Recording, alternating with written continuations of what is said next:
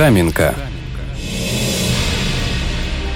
Если в Приднестровье и есть курортный городок, то это Каменка.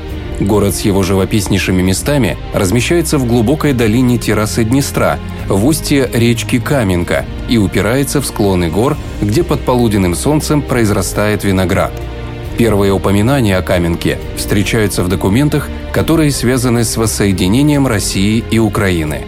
В них говорится о населенном пункте Каменка-Днестровая, заселенном с 1608 года.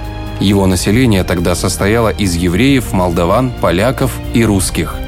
Преобразил Каменку и его окрестности Петр Христианович Витгенштейн, герой войны 1812 года, князь, фельдмаршал, главнокомандующий после смерти Кутузова русской армии, прозванный за героизм спасителем Петербурга – в 1803 году Витгенштейн на имя своей жены Антуанетты приобрел у князя Долгорукова имение.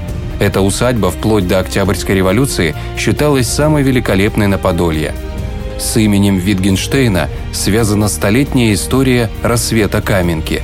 Выйдя в 1829 году в отставку, он поселился в своем небольшом имении и начал активно развивать район – Вместе с князем в этих землях поселились и немцы, основавшие поселок Антуанеттенталь или Антоновка по-местному, назвав его в честь жены князя.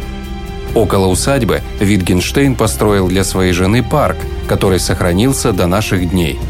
По распоряжению князя на крутом склоне соорудили террасы и засадили их элитными виноградниками.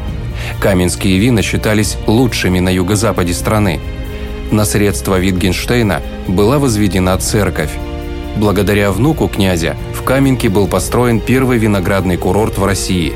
Посетить курортное место, погулять по роскошному тернистому парку, подлечить здоровье и просто отдохнуть приезжали целыми семьями.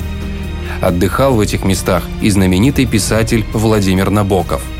Во время Первой мировой войны курорт переоборудовали под военный госпиталь, которым также заведовали Витгенштейны – После Великой Отечественной войны в этих зданиях разместился госпиталь инвалидов, который проработал до 1960 года, а затем был переведен сперва в Сахарну, а потом в Тирасполь.